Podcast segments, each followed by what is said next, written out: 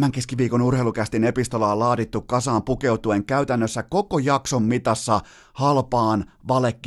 pukuun, joten eiköhän mennä.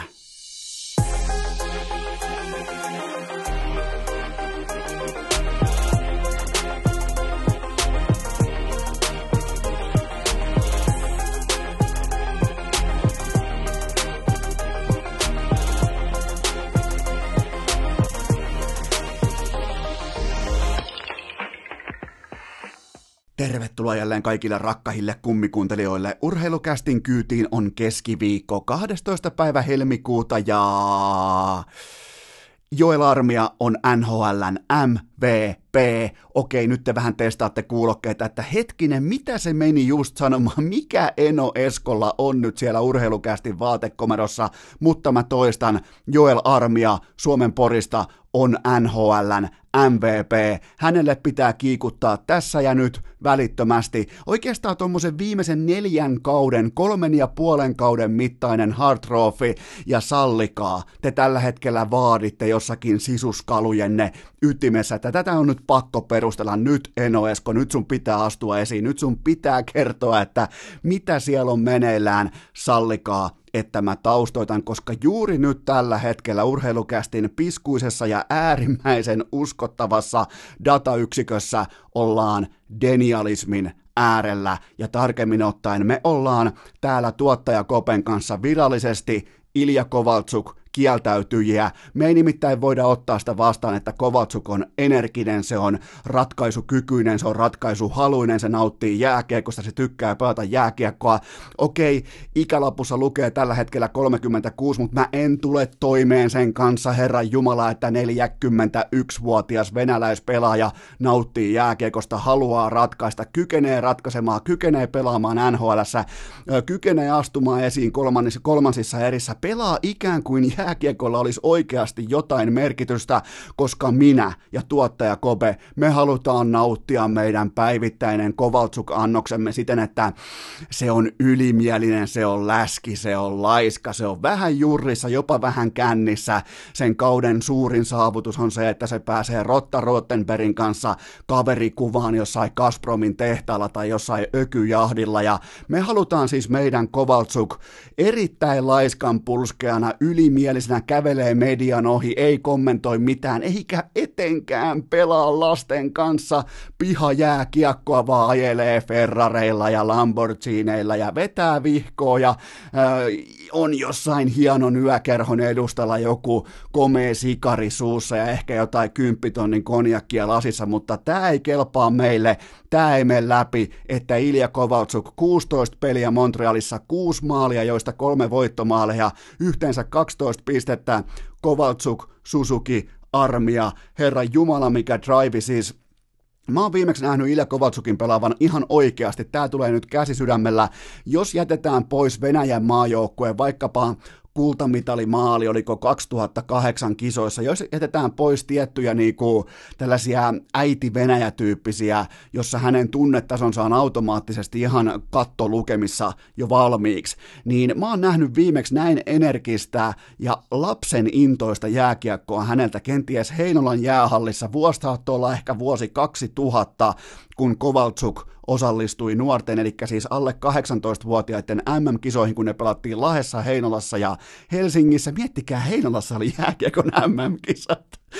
Miettikää, kun sinne oikeasti on tultu joku delegaatio toteamaan, että täällä on kaikki hyvin. Tää ei muuta kuin tänne vaan kisat. Siis miettikää, siihen betonihökkelöön tuotiin tulevia satojen miljoonien investointeja vähän pelailemaan jääkiekkoa, mutta ei mennä kuitenkaan sinne. Mä en tiedä, minkälainen kummolan koplaus se oli, että Heinolaan tultiin pelaamaan jääkiekon arvokisoja, mutta niissä kisoissa Kovaltsuk oli samanlainen kuin ollaan nähty seuraavat. Sanotaanko siitä niin kuin suurin piirtein viisi vuotta eteenpäin, kun sellainen pelaaja kuin Alexander Ovechkin löi läpi NHL. Se varmaan tuli silloin kaikille viimeistään tutuksi, minkä tyylinen pelaaja hän on.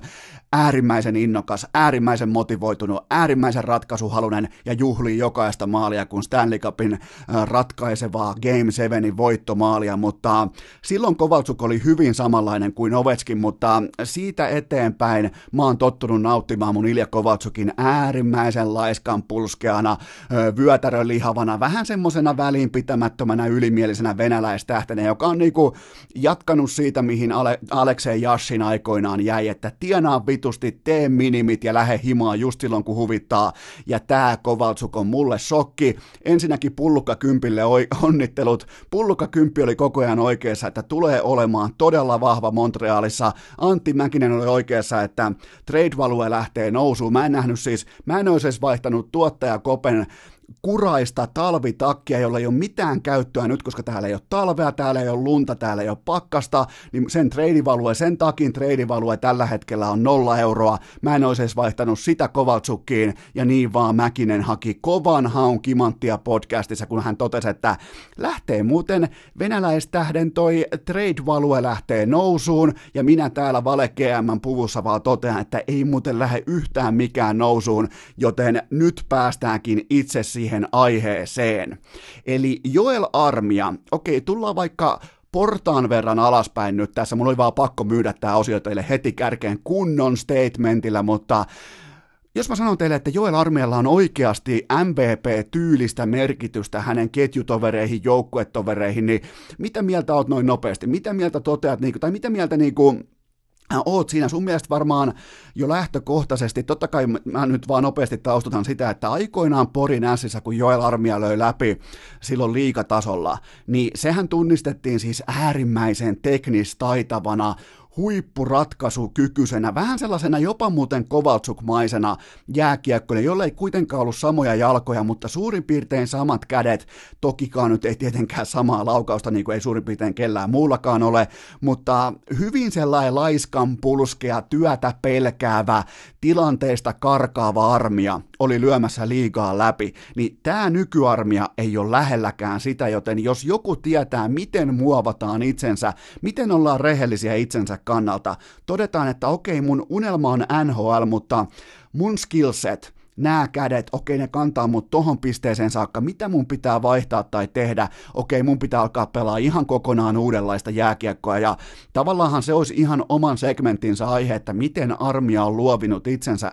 NHLssä tähän pisteeseen, missä hän tulee puolentoista vuoden päästä kävelemään pankkiin, hän tulee tekemään komeen jatkosopimuksen, hän on vielä verrattain nuori pelaaja ja äärimmäisen uskottava NHL-jääkiekkoilija, joka absoluuttisesti tekee joukkuetovereistaan parempia. Ö, muistatteko vaikka silloin, kun Patrick Laine, tuossa 2016 oli astumassa NHL ja, ja aika kovia statementteja tuli ympäri, ihan siis täysin oikeutettuja, että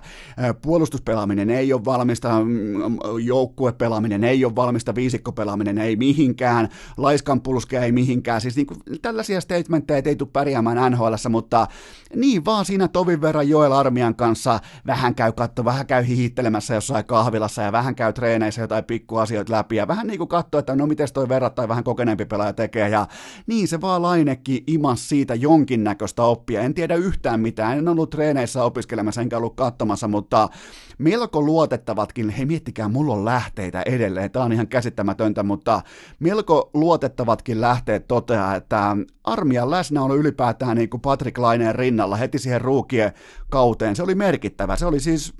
sillä oli iso merkitys sille, että miten Patrick Laine uskalsi olla oma itsensä, vaikka helposti voitaisiin kuvitella, että siinä on muuten sellainen jätkä, kuka ei tarvitse keltään apua, mutta niin se vaan kuulkaa, no, otetaan nyt vaikka, otetaan ihan maailman huipulta vaikka Michael Jordan. Se ei voittanut mitään itäisessä konferenssissa, puhumattakaan koko NBAssa siihen sekuntiin saakka, kun Scottie Pippen tuli siihen joukkueeseen ja tarjosi sen arkipäivän selkänojan, että okei, tehdään näin, puolustetaan näin, tuodaan syvyyttä, tuodaan laajuutta, tuodaan uskottavuutta, tuodaan kilpailukykyä, tuodaan sisäistä kilpailua, ja se nosti Jordanin sitten taas seuraavalle askeleelle, ja se johti sitten myös kuuteen finaaliesiintymiseen, ja se johti myös kuuteen ää, tota, NBAn mestaruuteen, ja finaalien MVP pystyy, mutta pysytään nyt kuitenkin armiassa. Okei, Patrick Laine sai siitä selkeästi jotain. Tämä on siis ihan niin kuin yleisesti hyväksytty fakta NHL, mutta entäpä sitten Jesperi Kotkaniemi, joka saapui NHLään takaovesta yllättäen. Kaikille vähän, tai ainakin sille rouvalle, joka oli siellä katsomassa draftissa, niin sehän ei varmaan vieläkään ole päässyt siitä yli, että Kotkanimi varattiin niin kuin varattiin, mutta se piti kuitenkin olla niin kuin ihan jalka, ihan siis täysin raakile NHL-tasolle, mutta niin vaan siinä kulkaa Porin miehen avustuksella, Joel Armian avustuksella Kotkaniemi, niin ihan uudelle, tai siis niin kuin ei uudelle tasolle, vaan aikuisten jääkiekon pariin suoraan lennosta, suoraan juoksusta mukaan, armian oppikoulu, ketjukaveri, suomalaisketju, Lehkonen armia, Kotkaniemi oli jonkin verran kaudesta voimassa, niin ei nämä ole mitenkään vahinkoja. Totta kai te voitte nyt siellä alkaa purnaamaan, että nämä on kaikki niin kuin väkisin löydettyjä tai keksittyjä skenaarioita, mutta alkaa olla kohta sen verran track recordia kasassa sellaisista pelaajista, joista on esitetty jättimäisiä epäilyksiä, laineen puolustuspelaaminen, kokonaisvaltaisuus, eh, Kotkaniemen fyysisyys, pelivalmius NHL,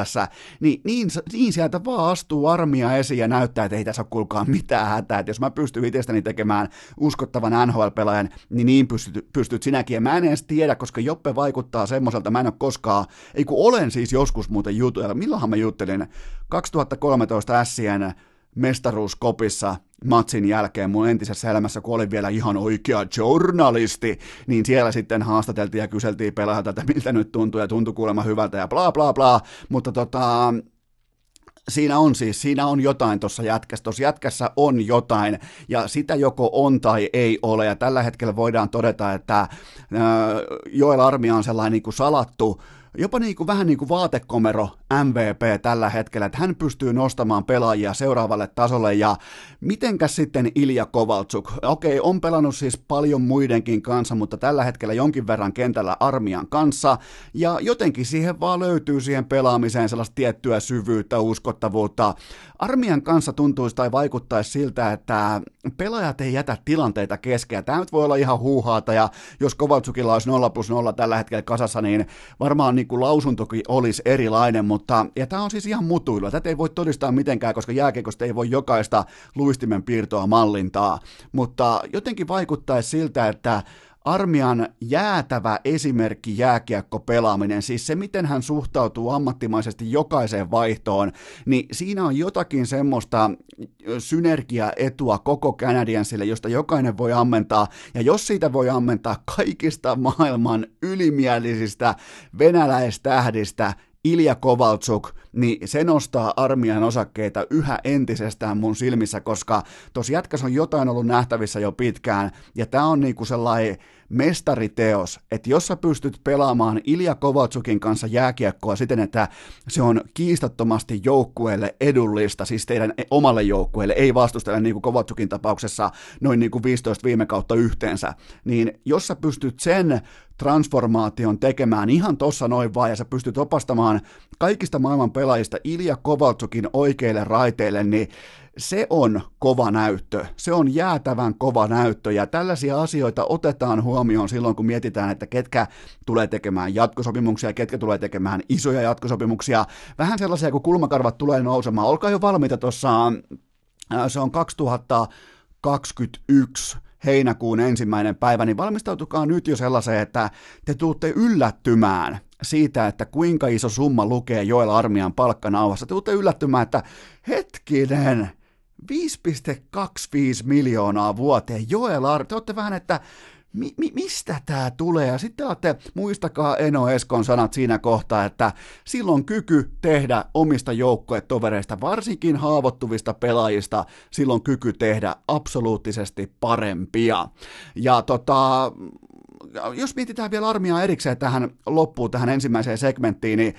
sillähän on siis, armialla itse asiassa on ihan kaikki eväät nousta siihen, ei välttämättä suoraan tähtiluokkaan, mutta siihen tähtiluokan kupeeseen, koska 26-vuotias pelaaja olisi siellä jo. Se on, niinku, se on selkeä tai se pitää ymmärtää, että nyt kun hän on kuitenkin 26 vuotta, niin siellä oltaisi jo niillä eväillä, jos sinne olisi ylipäätään ollut. Mutta mietitään sitä tähtiluokan seuraavaa tasoa, joka ei kuitenkaan ole pelkästään vain ja ainoastaan profiilipelaaja, vaan voidaan niin kuin nostaa hattua vielä korkeammalle. Että se ei kuitenkaan, niin kuin, miten se nyt oikein, nyt muuten pyöritään voimakkaasti paikallaan tällä hetkellä urheilukästin erittäin uskottavassa Vale GM studiossa, mutta äh,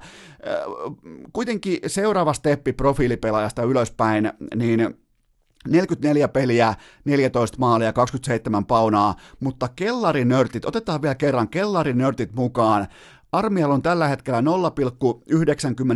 maali odottama per 60 minuuttia, ja se on tällä hetkellä NHLn 15 paras, ja tota, se kieli siitä, että hän pystyy riistämään kiekkoa ja se ei kuitenkaan tyydy siihen riistoon niin kuin hyvä kolmosketjun suomalainen jääkiekkoilija keskimäärin tekee, vaan hän kääntää niitä tilanteita optimaalisi, itsensä kannalta optimaalisiksi maalintekopaikoiksi. Siitä puhuu totta kai myös tuo 14 maalia, mutta hän suurin piirtein tuollaiseen 60 äh, minuutin nettoaikaan kellottaa yhden maalin, siis maali odottamana laskettuna, ja se on todella korkea sijoitus NHL, missä muut pelaajat on näitä, ketkä kaikki siis tunnistaa, siellä on siis osastoa Ovechkin ja kumppanit sillä sa- samalla sarakkeella, ja täytyy muistaa vielä sekin, että Armia ei ihan varsinaisesti pelaa pointilla YVtä, mutta tota, mä en siis tunnut väittämään teille, että Armia kannattelee raahaa tai roudaa 40-vuotiaasta, huomatteko, koko ajan vaihtuu muuten Kovatsukin ikä, mä en niinku tuu sitä teille nyt erikseen paasaamaan, että armia olisi syyllinen tai, tai olisi kaikki armian ansioita, että Kovaltsuk pelaa paremmin, mutta jotain tässä on, ja älkää, aliarvi, älkää aliarvioiko tuota porilaista verrattain hiljaista tausta MVPtä, joka koko niin kuin NHL-uransa mitan on suurin piirtein tehnyt joukkuetovereistaan parempia. Keskiviikon nurheilukääst! Yhtä lähellä maanantai-masennusta kuin perjantai pettymystä meidän tavallisten pulliaisten arkielämässä ei aina kuitenkaan riitä se, että tehdään joukkuetovereista parempia, vaan joskus pitää pystyä raahaamaan myös itsensä paremmaksi, tehokkaammaksi, tuottavammaksi ja tämä on kaupallinen tiedote ja tämän tarjoaa Oshi urheilujuoma, koska se on kaikkea sitä, mikä nostaa sut seuraavalle tasolle, enkä nyt tarkoita pelkästään sitä, että kun juot siitä Oshiin vähän suuremmasta pullosta kuin kilpailijoilla, siitä riittää nestettä, riittää energiaa, että sulla nousee se Volvo penkistä, vaan se on hyvä, varsinkin sininen, älkää tehkö virheitä, älkää siis, mä en salli sitä, mä voin niinku ottaa sen vielä tälleen niinku pitkin hampain vastaan, vastaan, että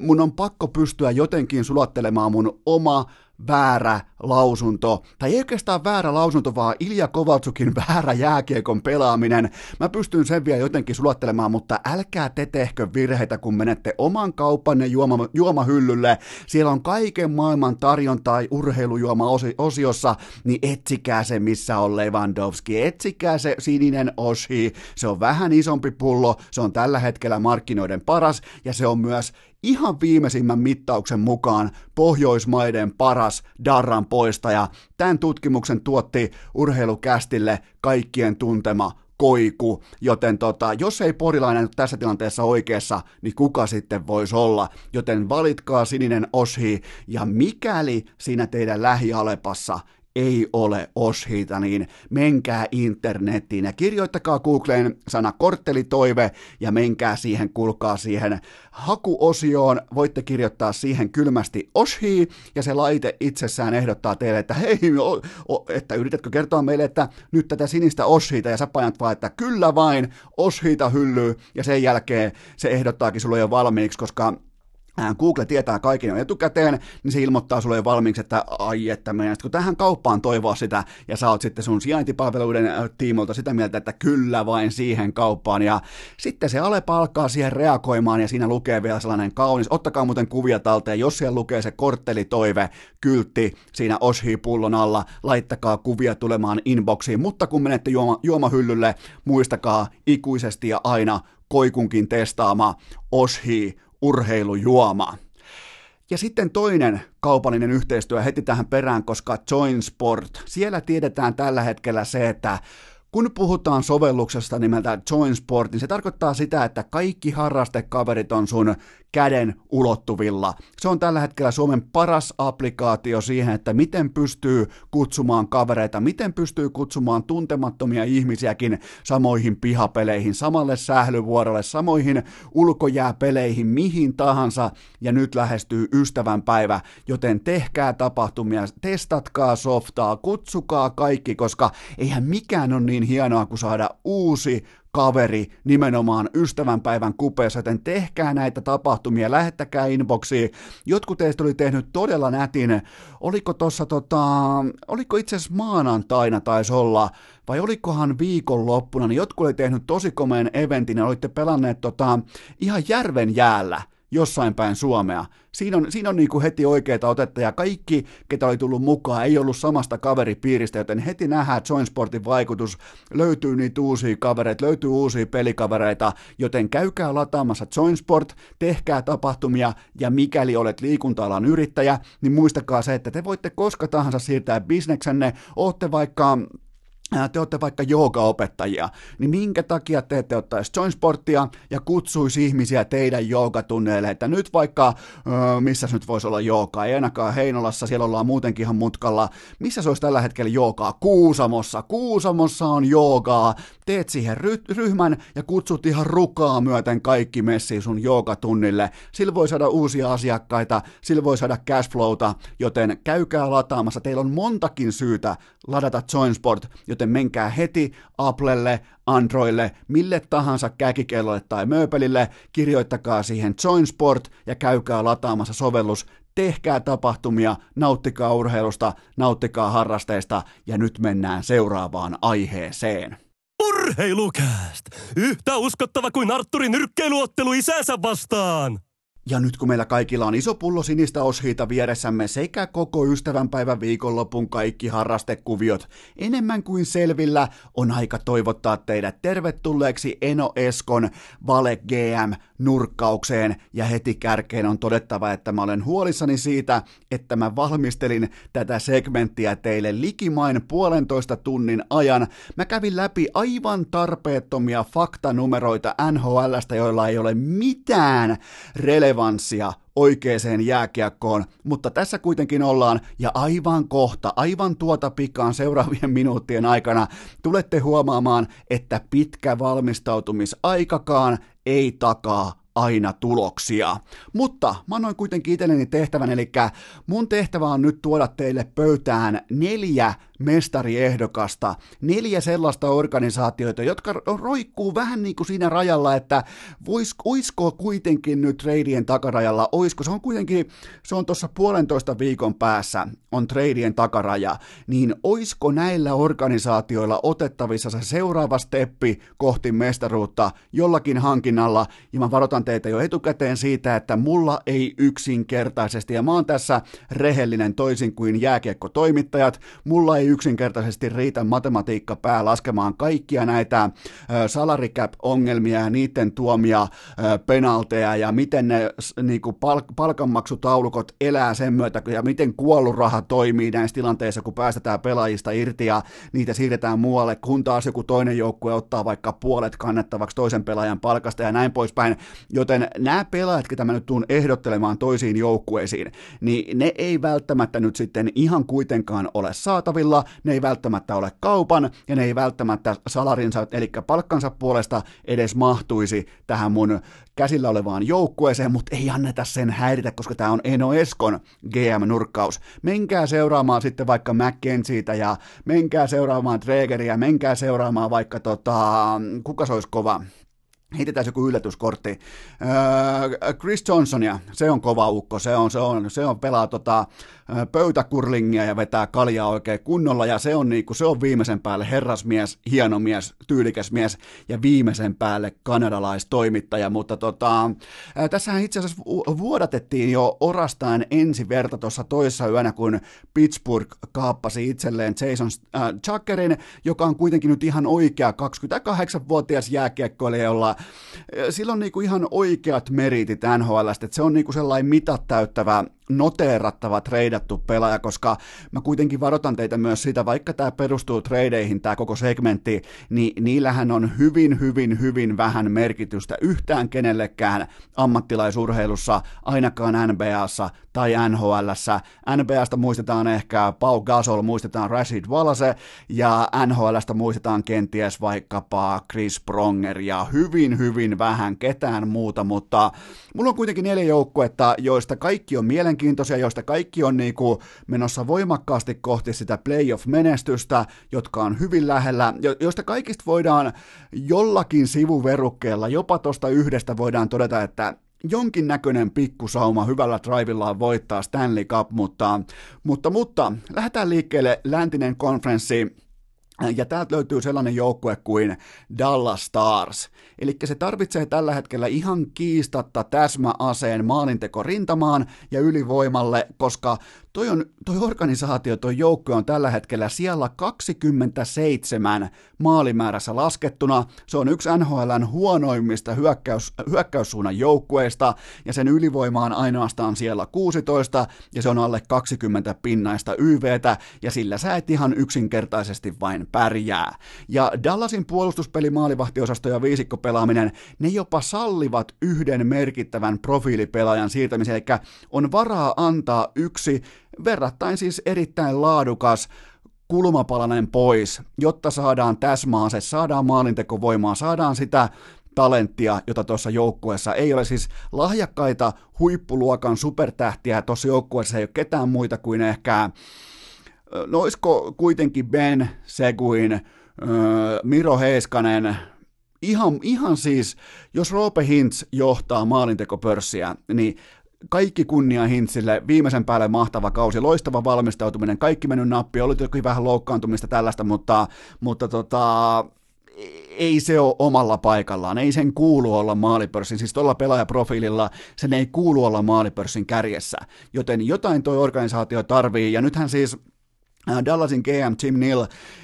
sen pitää uskaltaa kysyä se kysymys, että onko tässä joukkueessa mitään eroa viime kevääseen? Ja millä perustein tuo joukkue voi voittaa erilaisia tuloksia täsmälleen samanlaisella paketilla. Joten se on se, se on se keskeisin kysymys, että mikään ei ole muuttunut. Ihan samaa metrilaatua, metritavaraa, voittavaa jääkiekkoa, siitä ei ole kahta sanaa, mutta sitten kun siellä niinku, kuitenkin mennään siellä läntisessä konferenssissa siihen vaiheeseen, että sun pitää pystyä voittamaan todella, todella laadukkaita San Luisia, sun pitää pystyä voittaa Colorado, sun pitää pystyä voittaa, voittaa niitä ja näitä, niin kyllä sä tarvit tuohon jonkinnäköistä tulivoimaa, ylivoimaosaamista, jotain tällaista. Ja mulla on myös teille ehdokkaita, tietenkin nyt kaikkien tunnistama tietämä, josta siis vain ainoa keneltä kuulin, että tämä saattaisi olla draftiase. Ilja Kovaltsuk oli siis tota Antti Mäkisen haku, ja enkä siis nyt yritä nuolla Antti Mäkistä tässä, että hän tuli surheilukästiin vieraaksi, vaan totean vaan, että en kuullut keneltäkään muuta, että Ilja Kovaltsukilla olisi minään hetkenä mitään trade-valueta, ja toinen pelaaja, joka tulee mieleen, on Chris Kreider, sitten Rangersista. Erittäin dynaaminen, vahva luistelija, pystyy tekemään peliä hyökkäyssuuntaan, pystyy, vaikka ei kuitenkaan mikään taiteilija, niin pystyy kuitenkin omat splittinsä siellä jäällä voittamaan, pystyy voittaa yksi tilanteita, pystyy tuomaan pelinopeutta ja pystyy ennen kaikkea pelaamaan sitä kiekkoa kohti vastustajan maalia, ja en nyt haluaisi sanoa, että on mikään playoff-konkari tai mikään playoff-ratkaisija, mutta kuitenkin suurin piirtein tietää vaikkapa mitä NHLn finaaleissa pelaaminen on, niin tota, Tätä tarvii Dallas Stars. Kaikki muut elementit, ihan kaikki muut elementit on menossa kohti Stanley Cupia, mutta tuollainen niinku täsmäasekulttuuria, sellainen kuka voisi olla se kytkin, se puuttuu tällä hetkellä täysin. Sitten piipahdetaan idässä, mulla on tällä kaikkien tuntema organisaatio, ei mikään nappikauppa, nappikauppaporukka, Toronto Maple Leafs, niin siellä on pakko olla tällä hetkellä kaikki alert-nappulat pohjassa, että tuo joukkue saisi jotenkin naarattua itselleen yhden oikean jääkiekkopuolustajan, päästänyt neljänneksi eniten maaleja koko liikassa, alivoima kahdeksanneksi heikointa, ja Torontolla on koko, niillä on vielä sellaisia aseita, että niillä on koko liigan paras 5-5 maalintekijä Auston Matthews riveissään, niitä löytyy, ne pystyy le- niinku vastaamaan tuleen tulella, ja se oli siis ihan keskeinen GM Kyle Dubasin päätös, että mä pelaan nyt kortit auki, ja mä ilmoitan mun vastustajille, että me tullaan tekemään yksi maali enemmän kuin te, mutta tos kuitenkin pitäisi nyt pystyä tuossa suurin piirtein puolentoista kuukauden kuluttua pitäisi pystyä voittamaan joko Boston Bruins tai Tampa Bay Lightning seitsemän ottelun sarjassa ja tuota, tuota, tuota, no sanokaa te, miten käy. Mä, mä, mä siis tiedän jo miten käy, mutta kertokaa te mulle, koska ei tu käymään taaskaan hyvin tällä puolustuksella, tällä oman pään uskottavuudella. Joten tota, Mun GM-nurkkauksen lääke on se, että nyt pakataan sitten Kasperi Kapasen herätyskello ja laitetaan kädet ristiin sen tiimoilta, että joku tarpeeksi typerä GM löytyy NHLstä, joka pitäisi Kasperi Kapasen tulevaisuutta kirkkaana tuolla hintalapulla. Suurin piirtein kolme vuotta ja 10 miljoonaa, 3,3 miljoonaa per kausi, että joku GM astuisi esiin ja ottaisi Kasperi Kapasen itselleen, koska siitä voisi kuitenkin saada yhden kappaleen sellaisia pakkeja, joka olisi verrattuna, vaikka Kapanenhan on vielä nuori, mutta vaikka sellainen niin kuin kolmekymppinen suurin piirtein, jotain vähän maailmaa nähnyt, vähän sellainen perskarvainen pakki, joka tuo tuohon joukkueeseen edes yhden oikean oman pään puolustajan, joten tota, ei tämä tarvi mitään muuta kuin, että nyt se ilmestyy se riittävän tyhmä GM siihen samaan chat-ikkunaan, joka jossain, jostain syystä kokee, että Kasperi Kapanen on se nopeus, se on se AV-pelaaja, se on se ratkaisukykyinen, se, ettikää varsinkin sitä GM, joka pyörittää sitä U20 M-finaalia nauhalta, joka katsoo, että jumalauta vanhanaikaisilla kytkin maaleja M-finaalista, toi jätkä me halutaan, niin nyt vaan pitää löytää se, joka pitää Kasperi Kapasta laatu jääkiekkoilijana, ja mielenkiintoista on ennen kaikkea se, että Kapanen on pelannut viime aikoina normaalia enemmän, joten ihan selkeästi näyteikkuna Ponin rooli on tällä hetkellä hallussa, nyt vaan jonkun pitää poimia, ja vastineeksi pitää tulla jonkinnäköinen ihan kuka tahansa sellainen pelaaja, jolla on D-kirjain uusimmassa NRissä siinä pelaajavalikossa, kun katsoo, että onko kyseessä hyökkääjä, onko kyseessä sentteri, maalivahti vai pakki, niin nyt on pakko saada yksi kappale pakkeja, koska koska kuitenkin toi niinku, öö, niinku tulivoimalla taistelu tulivoimaa vastaan, niin se tulee riittämään. Toi Auston Matthews viidellä viitta vastaa tällä hetkellä kenties koko NHLn paras pelaaja, ja, ja tota, löytyy kuitenkin, siellä on vielä Marner, siellä on sitten Nylander, siellä on äh, Tavares, siellä on joka lähtö ratkaisuvoimaa, joten yksi sellainen peräpään tilkitsijä, joka ottaa ne kovat blogit, joka ottaa ne kovat äh, syöttölinjojen katkomiset, joka on semmoisen 26 minuuttia illassa kentällä ja hoitaa sen aaveen, on se ilkeä maalieduspelaaja, ne on vähissä, ne on arvokkaita, mutta Kasperi Kapasella tai jollain muulla pelaajalla voi voisi edelleen saada jotakin. Pysytään idässä, näköjään ollaankin nyt sitten, tämä ei välttämättä nyt tietenkään ole mikään mestariehdokas, mutta tähän kuitenkin on ja nyt tulee tämä organisaatio muutenkin mainittua. Se pitää aina mainita kerran kauteen ja olkoon se päivä nyt sitten tässä ja nyt, nimittäin New York Islanders. Ja tilauksessa olisi pelaaja, joka siis ihan kuka tahansa jääkiekkoilija, joka kykenee luomaan hyökkäyssuuntaan edes jotakin, siis ihan minimaalisen vähänkin, niin se on tällä hetkellä targettina pakko olla, koska kyseessä on yksi liikan parhaista puolustuspelikonsepteista, viidenneksi vähiten kiekkoja omiin, ja presidentti Lou Lamoriello tietää, että Tämä tilanne, mikä nyt on käsillä, tämä on menossa just tasan tarkkaan 2019 kiskoja, eli siis sitä, että pelaat hyvin, osallistut, osallistut hienosti, oot vähän niin kuin sellainen sympaattinen altavastaaja yllättäjä, mutta sulla ei kuitenkaan ole sitten tosi paikassa mitään käyttöä. Joten tota, tässä on nyt aika paljon tuttuja elkeitä ilmassa, ja muistakaa kuitenkin se, että päävalmentaja Barry Trotz on voittanut Stanley Cupin, kun hänellä, ja tämä on nyt niin kuin tosi kaukaa haettu, mutta kuitenkin kun hänellä on käytössään aseita, niin se pystyy pystyy se joukkue jotakin, mutta nyt on, niinku, on niin kaukaista puhua mistään Ovetskeneistä tai Kussensovista tai Carlsonista tai Backstromista tai kenestä tahansa, mutta jokainen varmaan saa kuvan siitä, että kun on edes, on edes jotain siellä työkalupakissa, edes jonkinnäköinen ruuvimesseli tai, ää, tai tota jakoavain tai mikä tahansa, niin sen kesämökin rakentaminen muuttuu yhtäkkiä paljon paljon helpommaksi. Ja Islandersin ylivoima tällä hetkellä se on alle 80 pinnasta ja tehdyt maalit liikan kymmeneksi huonoin ja samalla myös playoff-joukkueesta toiseksi heikoin. Joten tota, mulla on sellainen skenaario, kun tämä joukkue tällä hetkellä luottaa kumpaan tahansa veskariin, siis molemmat pelaa vähemmän yllättäen, erittäin laadukasta jääkiekkoa, niin miksi toista ei laitettaisi vaan kylmästi lihoiksi, koska kummankin näytöt just tällä hetkellä on yli odotusarvon ja yli nimenomaan, että nyt voisi saada ylihintaa hyvänä päivänä jommasta kummasta, kummasta tahansa, koska tuolta löytyy kuitenkin varmasti organisaatioita, jotka etsii veskaria. Miksei se voisi olla vaikka Toronto? No ei mennä nyt kuitenkaan, ei palata siihen Torontoon, mutta miksei se voisi olla vaikka tyyliin No, ei, no ehkä se Toronto nyt kuitenkin on sellainen, niin mikä tulee ensimmäisenä mieleen, sekä pakki että maalivahti, mutta jomman kumman Thomas Kreis tai sitten Semyon, Semyon Varlamov, kuunnelkaas muuten nämä tilastot. Kreis, 25 starttia, 16 voittoa, GAA 2,55, Varlamov 29 starttia, 16 voittoa ja GAA on 2,58, joten käytännössä aivan tismalleen identtisiä numeroita pystyy tuottamaan tuossa voittavassa äärimmäisen kurinalaisessa jääkiekkojoukkueessa, joka siis kantaa nimeä New York Islanders. Ja, ja mä en ole siis, mä en ole hirveän sinut niin kuin maalivahtitreidaamisten kanssa sikäli, että niitä nähdään harvoin ja niitä ennen kaikkea niitä on vaikea arvottaa, että missä menee maalivahin value, missä, missä on oikeasti maalivahin value, mutta kyllä nyt kuitenkin tällä hetkellä, kun miettii, niin jos Islanders päättäisi, että okei, mennään vaikka, mennään vaikka Varlaamovilla koko loppukausi, niin kyllähän tuosta Kreisista voisi yhden semmoisen hyökkäjän saada tuohon porukkaan, jolla pysyy edes noin niin kuin yli kolme sekuntia kiekkolavassa Siis tuossa ei ole ketään. Tuolla ei ole yhtään ketään. Islandersilla ei ole yhtäkään piste per peli. Niillä on vain kuusi pelaajaa tällä hetkellä yli puolen pinnan rajan ottelua kohden. Vain kuusi pelaajaa, Herran Jumala. Matthew Bartzal voittaa joukkueen YV, tai siis johtaa tällä hetkellä joukkueen YV-maalipörssiä täysin mykistävällä numerolla neljä. Ja kyseessä on siis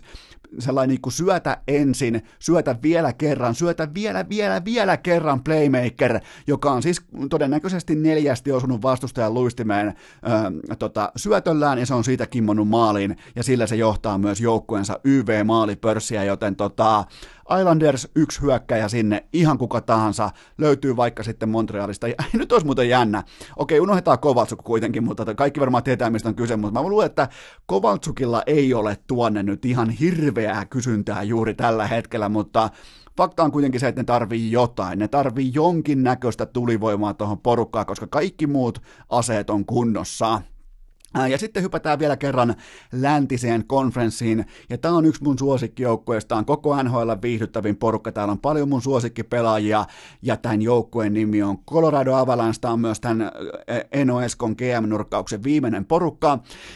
ne tarvii yhden klassisen helmikuisen semmoisen niinku karvaperse haistelun. Tää on ehkä vähän offensiivinen termi, mutta ne tarvii yhden semmoisen niinku, semmoisen haistelun nyt itselleen. Niiden pitää aistia tällä hetkellä, haistella se tilanne, että mikä on niiden huoneen lämpötila niin sanotusti. Niiden pitää ymmärtää se, että näillä siloposkipojilla ei välttämättä tarvi kuitenkaan lähteä grindaamaan mitään niin kuin San Luisia tai Dallasia tai Vegasia vastaan, koska voi olla hyvinkin, että niille tulee se vähän sellainen snowflake-tyyppinen kuiva päivä, ikävä päivä, kun ei oikein lähde, ei oikein kulje, niin näiden pitäisi nyt mun papereissa ainakin löytää sellainen pelaaja tuohon porukkaan vielä lisäksi. Toi on siis jo ihan valmis Stanley porukka mutta niiden pitäisi löytää vielä yksi sen tyyppinen pelaaja, joka ei kavahda mitään jääkiekkotilannetta tai jääkiekkoon liittyvää tilannetta, että se nimenomaan se playoff-tason suorittaminen, se on niinku sellainen kuin junan kiskot, että se painaa eteenpäin, eteenpäin, eteenpäin ja tekee, tekee hommia ja koko ajan suoritustaso pysyy täsmälleen samalla tasolla, joten tota, tässä olisi kuitenkin nyt sauma kohentaa playoff-kokemusta ja AV-pelaamista. Tällä hetkellä Colorado on koko liikan 12 huonoin AV-joukkue ja playoff-joukkueesta tällä hetkellä toiseksi huonoin. Ja se, mikä Colorado on mun mielestä ainakin positiivinen ongelma, niin se löytyy paljon ylisuorittajia, eli kenestä voisi tällä hetkellä saada jotain. Joku vaikka Andrei Budakovski, niin miksei sieltä voisi saada, mä en siis sano, että kyseessä on pummi, en siis en todellakaan sano, että kyseessä olisi heikko pelaaja, mutta voisiko saada vaikka jonkun kokeneemman kevätratkaisija, jonkun, joka siis ihan vaan heittona, tai miten vaikka kaikille suomalaisille tuttu Joonas Donskoi, jos siellä nähdään vaikka, että okei, nyt on pelattu ihan ripauksen verran yläkanttiin, niin pystyisikö sen treidaamaan, totta kai siellä on myös nelivuotinen diili sitten taakkana, mutta tota, jos kuviteltaisiin, että Donskoi olisi assetti tässä kohdin, niin pystyisikö sieltä tulee vaikka kokemusta tilalle, yhtään vähättelemättä Donskoin merkitystä joukkueelle, mutta siis tämmöisiä pallotteluita, että pystyisikö nyt just tähän tilanteeseen, tähän Nathan McKinnonin Rantasen kumppaneiden nuorten megatähtien ympärille tuomaan jonkinnäköisen heittomerkeissä äh, tota, Mr. Game 7 Williamsin. Eli ne on kaikki mahdollisuuksia. Tämä on siis NHL nopein viihdyttäviä ja lahjakkain porukka, mutta, mutta jotain tuosta uupuu ja sitten vaan sellainen loppuporkkana kaivan sen tästä nyt ihan suoraan lennosta liittyen Colorado Avalansseen, koska tämä ei ole ensimmäinen viikko, kun mä seuraan jääkiekkoa, niin kun heidän GM-nsä Joe Sakic voitti 2001 mestaruuden, niin eh, kaikkihan muistaa Forsbergia, muistaa Säkikiä, muistaa jonkun Heidakin tai muistaa öö, tota, Muistaa paljon supertähtilähtöisiä asioita siitä joukkueesta, mutta siellä kuitenkin oli muun muassa vaikka Chris Drury, siellä oli Sean Podain, siellä oli Stefan Jell, siellä oli Dan Hinold, siellä oli Herra Jumala Ville Nieminen, ja siellähän siis hankittiin Ray Borg silloin siirtojen takarajan niin kuin edu, ennakoivalla ajalla – ikään kuin, vai missä vaiheessa muuten hankittiin. Se ei muistaakseni ollut kuitenkaan deadlineilla. No, nämä pitäisi olla kyllä ihan ulkomuistissa, koska kyseessä on yksi kaikkien aikojen parhaista pelaajista, mutta nyt ei kuitenkaan niin kuin, pidä kudottaa sinne Borkue-tasolle, vaan pitää niin kuin, nähdä just pikemminkin tällainen niin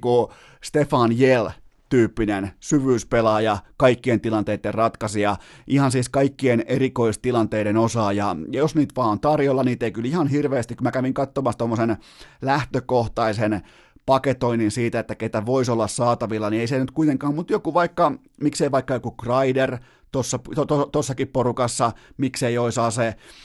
Ah, Kovaltsuk. Pitääkö sekin heittää joka vaiheeseen? Ei kuitenkaan nyt Kovaltsukia tähän. Mä en ole siltikään niin ihastunut. Mä en ole mikään pullukka kymppi kuitenkaan. Mä en niin kuin häntä ihan joka joukkueessa näe kuitenkaan ratkaisupelaajana, mutta siinä oli kuitenkin niin kuin neljä joukkuetta, kellä kaikilla on kuitenkin sellaisen hyvän päivän chanssi Stanley Cup, mutta jotain puuttuu, ja siinä oli katsaus siihen, että mitä heiltä puuttuu, mitä on tilauksessa, mitä on saatavilla, ja toivottavasti mä en just nyt tuhlannut teidän aikaa 20 minuuttia. Urheilukääst! Haaveena Miro Heiskasen liuku, pullukka kympin pohkeet ja Aleksi B. tukka. Mä haluan itse asiassa heti perään vetää aivan kaiken takaisin liittyen Auston Matthewsiin, koska aina kun mä teen vähän pidemmän segmentin, mä avaan useimmiten vähän somea, avaan vähän internettiä, avaan vähän niin kuin, että mikä on just tällä hetkellä meininki, onko mitään uutta, onko mitään tapahtumia, onko mitään, mikä olisi vaikka just nollannut edellisen segmentin kokonaan. Että nyt puhu vaikka, että ö, puhu vaikka Miro Heiskasesta, että tulee kantamaan Dallasin pitkälle ja sitten tuleekin vaikka joku ihan äärimmäisen valitettava uutinen ulos, että hän on loppukauden sivussa tai jotain vastaavaa, joten vähän yritän aina tuoreeltaan, heti kun on muistissa vielä se, että mitä on tullut purkitettua, niin vähän niin kuin käydä vielä läpi se, että kunhan se nyt pitäisi vettä seuraavat vaikka 12 tuntia, niin ollaan kuivilla tuottaja Kopen kanssa, mutta Auston Matthewsin kanssa me ei olla tällä hetkellä enää valitettavasti kuivilla, koska hän näyttää tällä hetkellä aivan totaaliselta halvan huoratalon sutenööriltä, joka yrittää myydä Kasperi Kapasta pitkin Toronton yöelämää, koska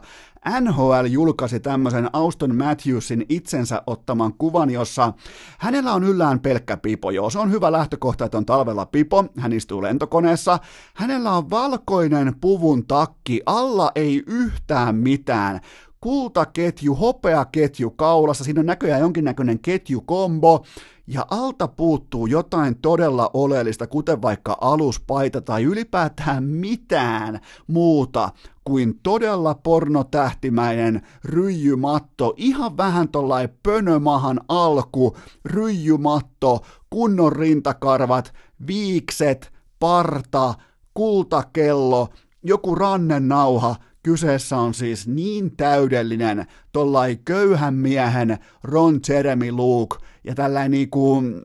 äh, kanadalainen eri, vaikka kyseessä ei ole kanadalainen pelaaja, niin varmaan sen verran kuitenkin Toronto laistunut, että erittäin kohtelias, kauniin päivän hyväkäytöksinen sutenööri. Sitä tässä selvästi haetaan, joten mä en ole tällä hetkellä oikeasti. Mä en ole siis ihan oikeasti, mä, mun on nyt pakko puhua myös vakavissani tästä Auston Matthewsista, koska aika helposti huipputähti urheilijoista, niin kuin ihan sieltä ykköskorin urheilijoista, vaikka LeBron James, Lionel Messi, Cristiano Ronaldo kumppanit,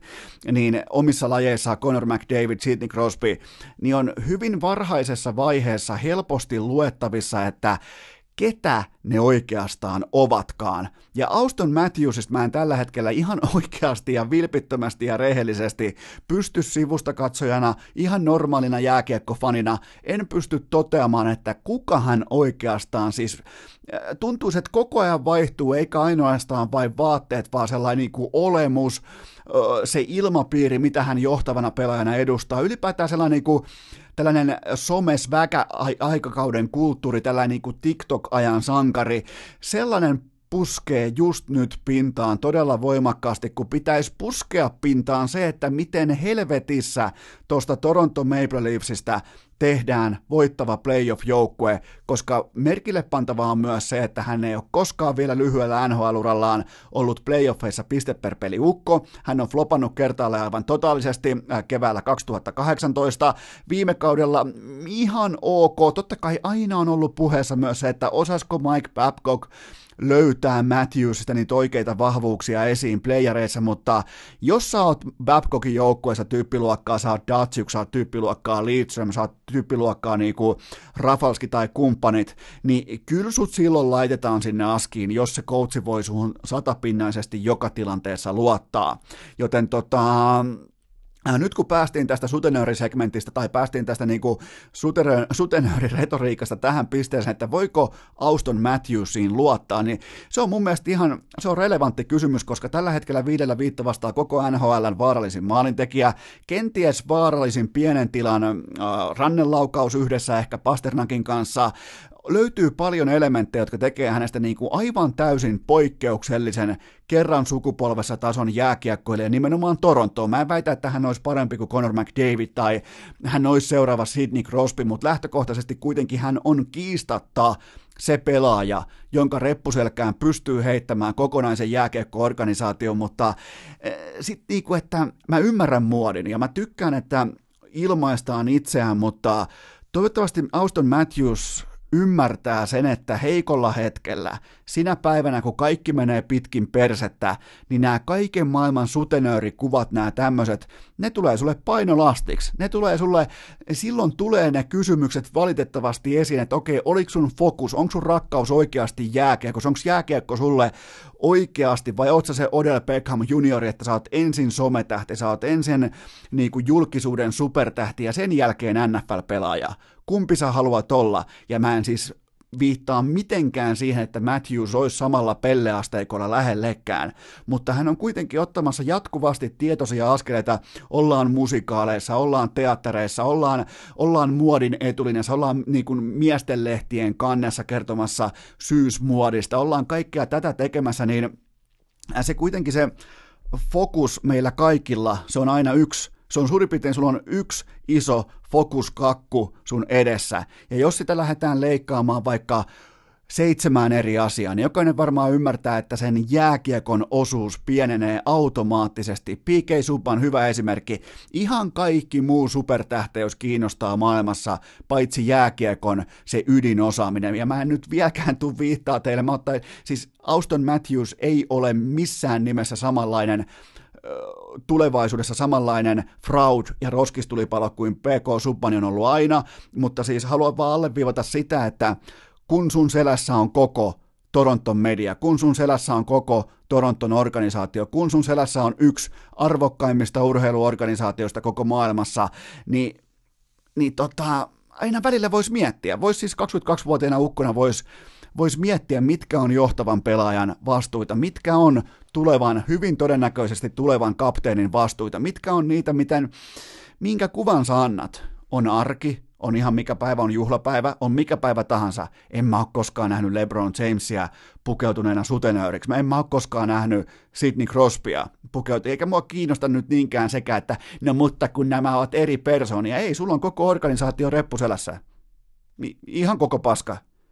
sen takia on olemassa syitä, ja nyt tämä saattaa kuulostaa boomerilta, ja, ja niin varmasti onkin. Mä, mä tarkastelen tätä tilannetta, ja näitä on ollut siis näitä pelaajia munkin elinkaaren aikana siis kymmeniä, hyvä ettei satoja, jotka ensin aatta, ne huomaa, että jumalauta hyviä, ja sitten se on yksi pieni lipsahdus, se voi olla vaikka autot tai se voi olla oman kontentin luominen, se voi olla vaikka muoti, se voi olla naiset, se voi olla huumeet, mikä tahansa, niin se on se yksi pieni lipsahdus ja siitä ei ole enää paluuta nimenomaan siinä mittakaavassa, että oletko sä se yksilö, joka kantaa koko jättimäisen organisaation läpi vaikeiden aikojen, läpi, to, ö, läpi Tampa Bay Lightningin, läpi Boston Bruinsin, läpi Washington Capitalsin – en, en, en mä niinku, en mä Nikita Kutserovia on nähnyt pukeutuneen sutenööriksi, en mä oon nähnyt Mä, mä en ole nähnyt Pasternakia, mä en ole nähnyt äh, Patrice Bergeronia, mä en nähnyt Tuukka Raskia, en mä ole nähnyt äh, näitä johtavia supertähtiä. Ja tämä ei ole siis mikään isku, tämä on vaan toteamus siitä, että kun se fokus, ja tämä ei ole mikään nyt sellainen, että yhtäkkiä olisi käynyt jotain, vaan ylipäätään tämä Auston Matthewsin tendenssi luoda muotia ja tehdä niin kuin itsestään sellainen spektaakkeli jääkiekon kylkeen, niin se on se yksi kaunis päivä, kun se spektaakkeli ottaakin jääkiekon varjonsa ja siitä ei ole enää paluuta, joten siinä mielessä, jos mä olisin Toronto Maple Leafsin fani, niin mä olisin ripauksen verran huolissani siitä, että vaikka siellä on tällä hetkellä 40 maalia taululla, tulee kenties jopa voittamaan NHL maalipörssin, niin pitkässä juoksussa toi jätkän kuitenkin pitäisi pystyä kantaa tuota organisaatiota seuraavat suurin piirtein 13 vuotta, niin pitkässä juoksussa silti Auston Matthews onko oikea jätkä ottamaan kokonaista organisaatiota reppuselkäänsä, ja toi on se kaikista oleellisin kysymys tuossa jääkiekkohullussa kaupungissa. Urheilukääst! Suomen paras podcasti myös vuonna 2019! Tähän armottoman sekä paikoin jopa boomermaisen paasaamisen päälle mulla on teille kaupallinen tiedote ja sen tarjoaa viaplay.fi, koska nyt on sitten aivan täysin timanttinen NHL-viikonloppu edessä, koska NBA on All-Star-tauolla, NHLn markkinointikoneiston ei tarvitse huolehtia siitä, joten ne pystyy rummuttamaan primetimeen ihan ketä ne haluaa, millä tempolla ne haluaa, ja ne tarjoilee tällä hetkellä seitsemän, mä toistan, seitsemän NHL primetime-ottelua nimenomaan meidän suomalaisten kellon mukaan ja lähdetään lauantaista Boston vastaan Detroit. Ja tuutte muuten huomaamaan kello 20 alkaen lauantai-iltana, Boston on sellainen porukka, että se voi käydä kerran häviämässä jossain aina vähän tuolla ja voi, voi tulla välipelejä, voi tulla sellaisia ohi-iltoja, mutta ne tekee muistiinpanoja. Ne, niille siis jollekin Detroitille häviäminen, se on häpeä viitta, joka on tällä hetkellä tuossa harteilla, se on painolastina, ja ne tulee hakkaamaan tuosta Detroitista elävän helvetin ulos lauantaina. Mä takaan, mä takaan vähintään ö, yli kahden ja puolen maalin voiton. Mä takaan blowoutin, mä takaan sen, että ne tulee kävelemään yli tuosta Detroitista, ja Andreas Athansiu ottaa siihen miinus viisi. Ja sitten lauantaina kello 22 St. Louis vastaan Nashville, ja tässä kysymysmerkki on se, että pystyykö MG, eli Mikael Granlund, pystyykö MG raahaamaan Nashvillen kevättansseihin, pystyykö ne ottamaan näitä jättimäisiä laatujoukkueen voittoja vieraskentällä, jos pystyy, se on aikamoinen statement tähän kohtaan, mutta miettikääpä vielä sitä, koska trade Valekeämän puku on edelleen päällä, Valekeän puhuu MGstä, aikamoinen tuollainen niin sanaleikki tähän kohtaan, mutta miettikääpä sitä, että ja voitte käydä sitä läpi, se ei ollut tuossa osiossa mukana, mutta ihan vakavissaan, pitäisikö Mikael Granlund treidata? Siis ihan siitä voisi tällä hetkellä, jos ei ole aikeita jäädä Nashvilleen, jos hän kokee, että tulevaisuus ei ole Nashvillessä, niin viime aikojen näyttöjen perusteella pitäisikö Mikael Granulista käydä hakemassa täsmävalue pois markkinoilta, jotta hänen kanssaan ei joudu kirjoittamaan tuommoista viittä vuotta ja 30 miljoonaa. Siis ihan vaan näin niin kuin summamutikka heittoina, joten se on hyvin mielenkiintoinen juttu, että pelaako tällä hetkellä MG itseänsä itse asiassa trade-listalle siinä mielessä, että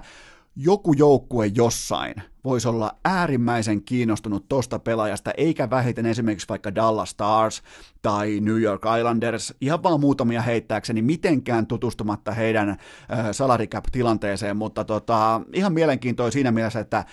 MG on tällä hetkellä paljon paljon erilaisia tulokulmia siihen, että mi- mihin hän, missä hän on vaikka missä hän on lokakuussa, kun ensikausi alkaa. Sitten lauantaina kello 23 Tampa vastaa Philadelphia, ja Philadelphia roikkuu tällä hetkellä siinä villinkortin kupeessa, ja nämä on niitä, se on sitten niinku ihan captain abuse, mutta nämä on nyt niitä matseja, missä pitää pystyä hakemaan se piste. Ei välttämättä pisteitä, vaan pitää pystyä olla jäämättä ilman sitä, että sulla on se nolla pinnaa sun sarakkeessa, joten jotain pitää pystyä kourimaan tuolta mukaansa. Ja lauantaina myös kello 23 Florida Panthers vastaan Edmonton Oilers, ja nyt kun ollaan ihan rehellisiä, niin Sassa Barkov ja Panthers näitä kotimatseja ei voi hävitä. Se on siis, nyt tilanne on se, että nyt on seinä vastassa, nyt on ääriraja saavutettu ja näitä ei voi hävitä. Sitten mennään sunnuntaille, kello 19.30 Sidney Crosby ja Pittsburgh Penguins, ehkä jopa vähän vahvistettuna, siellä on Jason Chucker tällä hetkellä askissa, mutta ne isännöi kyllä vain Detroit Red Wingsia ja Andreas Athansiu ottaa tähän peliin miinus seitsemän. Se voi olla vähän kivullista katsottavaa, joten keskitytään siihen, mitä on tarjolla kello 22.30. Kippo, kappo, kaapo, kakko, New York Rangers isännöi Boston Bruinsia ja huhu kertoo tuolta Manhattanin suunnalta, että Kaapon vire käytiin hakemassa siipiravintolasta ja tämä on niinku, tää ei ole, mulla on erittäin luotettavat lähteet paikan päällä ja, ja siellä oli lähetty niinku, Kaapohan ei voi lähteä yöhön, se on vielä alaikäinen menemään Amerikoissa yöhön, mutta oltiin kuitenkin käyty, oltiin käyty siivillä, oltiin tankattu 16 sellaista jenkkityylistä isoa siipeä hottina ja Johan alkoi verkkolaulaa. Sen jälkeen jälkeen, joten ei ole tullut maailmassa vielä sellaista ongelmaa vastaan, joka ei olisi ratkaistavissa siivillä, joten kippokappo vastaan Tuukka Rask kello 22.30 ja sunnuntain lopettaa Carolina vastaan Edmonton, ja nämä on niitä kotipelejä. Carolina on todella hyvä kotijoukkue, ja vastassa on ailahteleva Edmonton. Nämä pitää pystyä voittamaan, koska toi idän playoff-ralli tulee olemaan jotakin aivan täysin hävytöntä koko loppukauden ajan, joten seitsemän primetime-ottelua, mä en muuten enää edes muista, että mä puhun teille mainostekstiä, mutta siis seitsemän primetime-ottelua osoitteesta viaplay.fi, eli tämä alkaa nyt olemaan se Tämä alkaa muuten oikeastaan, tämä on muuten nyt se keskiviikko, kun sun pitää tilata Viaplay siitä syystä, että tuolla on playoffit jo ihan täydessä vauhissa. Siis tuolla on Tuolla pelataan käytännössä niin kuin elämän ja kuoleman otteluita nyt jo suurin piirtein 20 kierrosta vielä runkosarjaa jäljellä, ja siellä pelataan jättimäisen tärkeistä pisteistä koko ajan, ja varsinkin Itä tulee olemaan semmoinen pullon kaula, että ei paremmasta väliä, joten mene osoitteeseen viaplay.fi ja laita tilaus sisään. Mä toistan vielä sen osoitteen. On UFCtä, Bundesliigaa, valioliikaa, ihan kaikkea nyrkkeilyä, ihan siis joka lähtöön, joten mene osoitteeseen viaplay.fi. Keskiviikon kiviblokkikästi sointuu kauniisti kuin kukkolassen alasuoja. Ja sieltähän se kaikkien jääkiekkofanien kauhuskenaario lopulta toteutui. Tämä pätee suhun vaikka kannustaisit Calgary Flamesia, nimittäin Edmonton Oilersin megatähti, koko NHLn paras pelaaja, viihdyttävin yksilö, kovin kassamagneetti, Connor McDavid on sivussa peräti kolme viikkoa. Syynä on nelipäisen reisilihaksen vamma ja se vaatii tällä hetkellä lepohoitoa. Ja mä kävin laskemassa tämä kolme viikkoa pahimmillaan kattaa jopa 12 peliä. Jos pitää väkisin oikein jotain hyvää lähteä ihan erikseen koukkimaan esiin, niin näistä 12 pelistä vain yksi on niin sanottu neljän pisteen divisionaottelu ja vastassa on silloin Las Vegas, joten ihan niin jättimäistä katastrofia ei saada Pasifikin sisällä vielä kuin olisi voinut tulla, mutta onhan tämä itsessään koko tietenkin Oilersin kannalta aivan totaalinen katastrofi. Jokaisen NHL-fanin sellainen, no ei, äh, come on, ei nyt tätä, ei nyt taas, ei just tätä pelaajaa, joka on oikeastaan jos ajatellaan itsekkäästi, niin kyllähän Conor McDavid on se syy, minkä takia käännellään kanavia, minkä takia herätään öisin, minkä takia vaikka ennen töihin lähtöä, Suomessa sanotaan vaikka, että sä menet seitsemään töihin, niin et sä vahingossa nappaa sieltä sitä ö, viideltä alkanutta Oilersin matsia pyörimään. Siihen on tasan yksi syy, ja se on Conor McDavid. Ja tässä on se huono puoli, että nyt kun hän on tehnyt 55 peliä 81 tehopistettä, on NHL pistepörssissä kakkosena oman joukkuetoverinsa Leon Dreisaitelin takana, niin tästä kuitenkin nyt lähtee se 37 YV-pistettä pois suurin piirtein 12 pelin ajaksi, ja niillä on kuitenkin koko liigan paras YV 29,3 prosenttia, ja mä en povaa sille mitenkään nyt ihan hirvittävän ruusuisia. Mä jopa heitän sellaisen puolikuuman naulan pöytään, että toi joukkue ilman McDavidia ei saa edes kiekkoa alueelle. Siinä on hänen vetovoimansa, siinä on hänen taikansa tuohon porukkaan, koska siihen lapaa, kun laitetaan se kiekko omalla alueella, kun tehdään niin sanottu viuhkalähtö. Kellään muulle ei ole mitään vastuuta. McDavid ottaa kiekon, käyttää nopeuttaan, käyttää käsiään, käyttää uskomatonta peliälyään ja vie sen joka ikinen kerta sen kiekon alueelle. Ja kukaan ei voi tehdä sille yhtään mitään, niin nyt sitten kauden tärkeimmässä playoff push-vaiheessa 12 peliä ilman McDavidia, niin ettei nyt vaan tulisi se skenaario eteen, että sieltä alkaa puskea ohi vaikka No sieltä voi samasta divisionastakin tulla nyt ohi oikeastaan ihan kuka tahansa, ja toi tulee hämmentämään koko Pasifikkia ihan ympäri ämpäri, koska kaikki varmaan ymmärtää se, että 55 peliä, 81 tehopistettä, se kun otetaan pois, niin se on melkein ihan sama kuin vaikka Lakersilta otettaisiin pois LeBron James tai Milwaukeelta otettaisiin pois ää, Jannis Antetokounmpo tai mitä tahansa vastaavaa. Patrick Mahomes ei pelaisi Kansas City Chiefsillä. Nämä on sellaisia kerran elämässä tyyppisiä megatähtiä, ja on äärimmäisen valitettavaa, että hän hän on nyt sivussa, mutta, mutta, mutta. Mä sanoin teille, suurin piirtein tuossa lokakuun lopussa taisi olla, mä en nyt mene siihen erikseen siihen jaksoon, mä en sitä teille jaksa kaivaa, mutta mä totesin, että, itse asiassa mä kysyin teiltä, että kuvitteleeko joku, että tällaisilla 24 minuutin, 25 minuutin illoilla, että näillä ei ole mitään kokonaiskustannuspoliittista hintalappua loppukaudesta, että kuvitteleeko joku jossain pilvilinnassaan, että McDavid voi painaa tuommoista 25 minuutin matsia ihan siis päivä, päivä sisään, päivä ulos, ei mitään hätää, äijä on kunnossa, äijä on tikissä, ja kun mä katson hänen matsilogiaan just nyt, just tässä, niin siellä on siis ihan poikkeuksena tämmöisiä 19 minuutin iltoja, vaikkapa lokakuun 16 päivä oli vähän alta 19 minuuttia, sitten taas vedettiin tommonen 13 pelin putki ja yhdessäkään ei alle 20, siellä on 27 minuuttia, siellä on 26 minuuttia, sitten taas mennään eteenpäin, siellä on 24, 25, 26, niin ei tämä niin hankalaa ole ihmisen keholla kuitenkin tossakin ammatissa siinä on tietty kantovoima, minkä se pystyy viemään mukanaan, ja jos sentteri molempiin suuntiin koko jääkiekon vaativammilla, äh, vaativammilla pelipaikalla, tai siis eniten vaativalla pelipaikalla joutuu grindaamaan tommosia minuutteja, niin ihan sanomattakin selvää, että jossain vaiheessa se koneisto toteaa, että okei, tätä repivää liikennopeutta mä en, eli mä oon nyt kroppa, mä en nyt pysty tuottamaan, mä oon pahoilla, niin mä oon kolme viikkoa offlineissa. Joten tota, nyt, nyt siis niitetään sitä viljaa, mitä kylvettiin tuossa lokakuun. Heti siinä alkuhurmiossa, alkuhypessä, kun kaikki meni nappiin, Edmonton voitti kaikki pelit, maaleja tuli liukuhihnalta, McDavid johti pistepörssiä jollain niin kuin tyyli kymmenellä pisteellä, kaikki näytti hyvältä, kaikki näytti ruusuiselta, kunnes nyt sitten tärkeimpään playoff push kerrankin muutakin kuin Pacific on oikeasti semmoinen, että siellä on mielenkiintoa, siellä on laatua, siellä on paikko jopa uskottavuutta, niin kerrankin kesken tällaisen playoff-rallin koko NHL, koko Edmonton menettää ylivoimaisesti kirkkaimman tähtensä, niin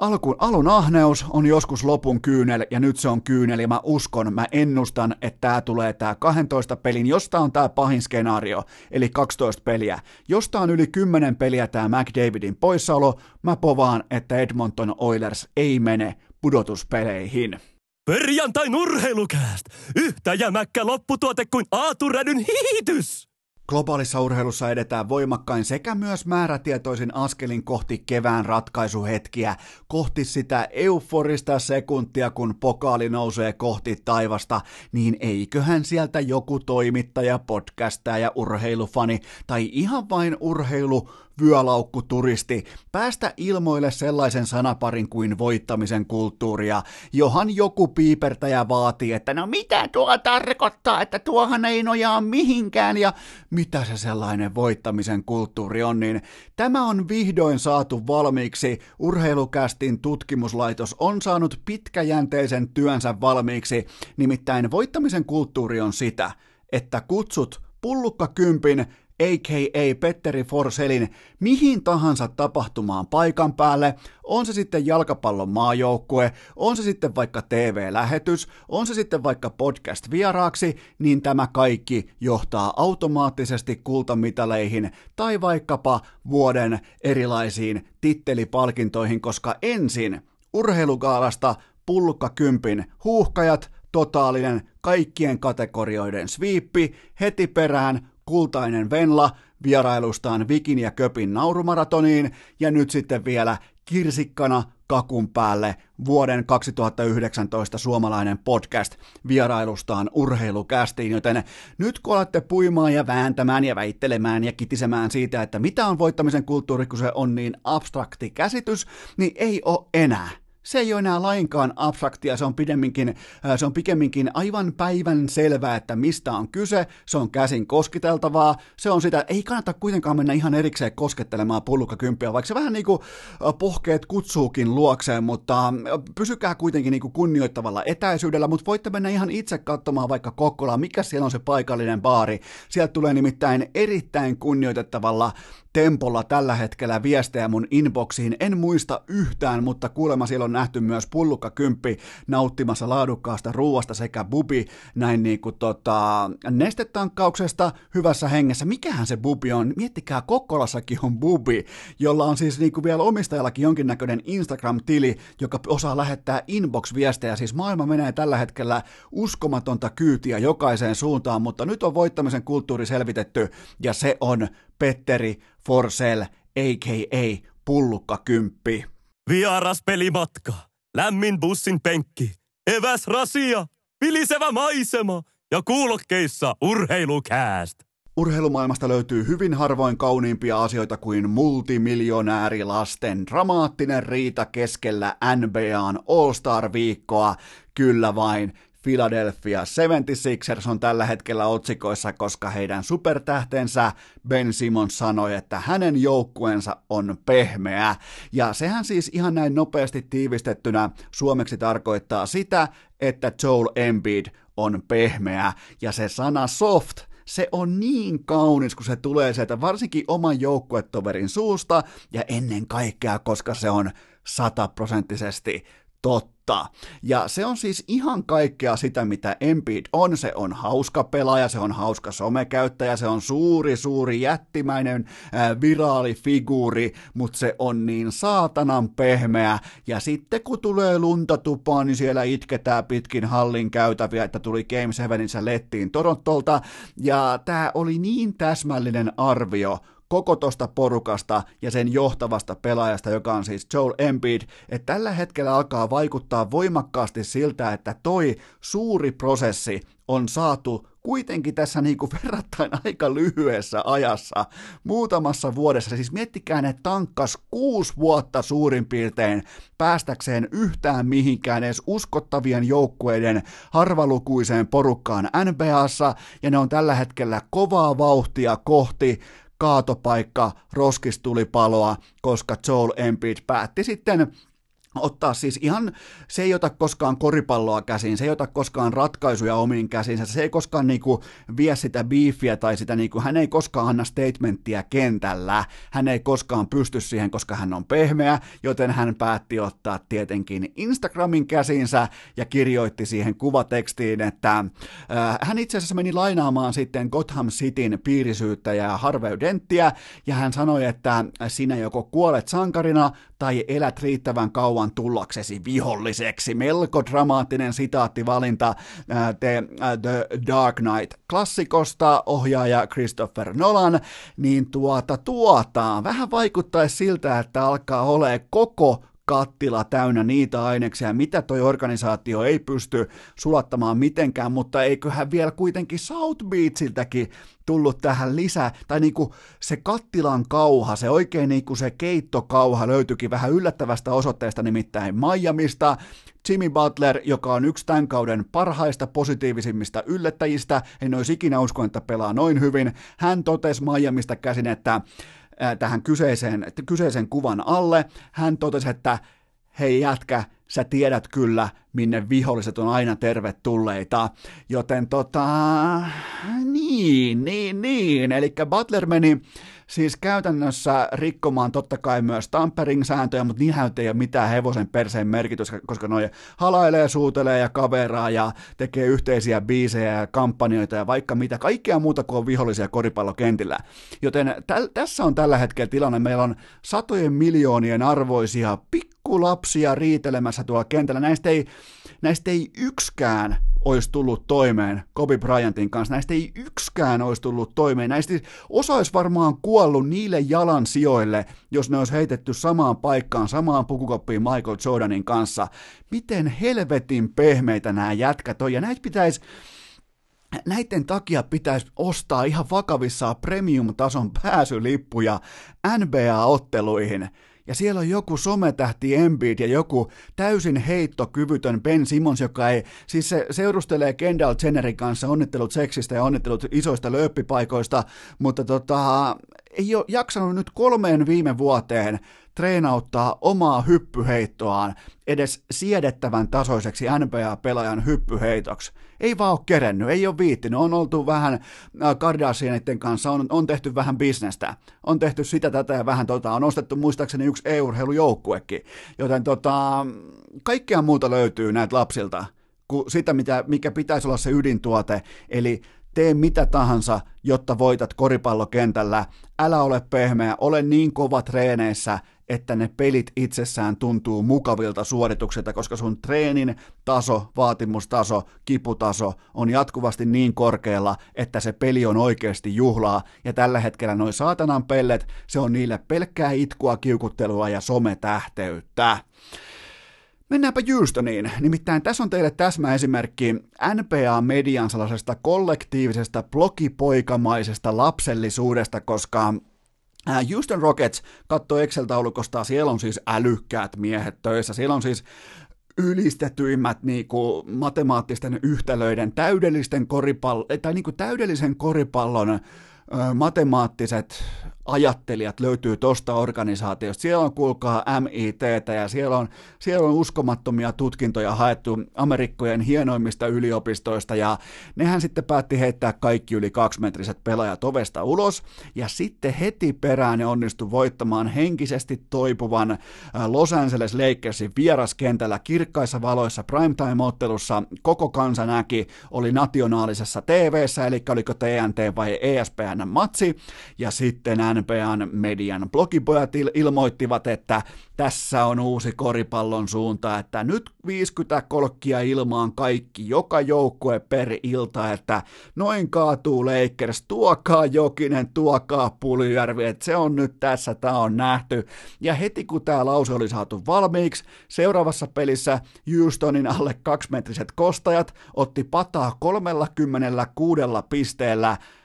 Phoenix Sunsilta. Se muuten vaati jonkinnäköistä pohjatyötä, että hävit Phoenix Vitun Sunsille 36 pisteellä ja heti perään kotikentällä Jutahilta dramaattinen summeritappio, joten tota, Yhteenvetona sen verran, että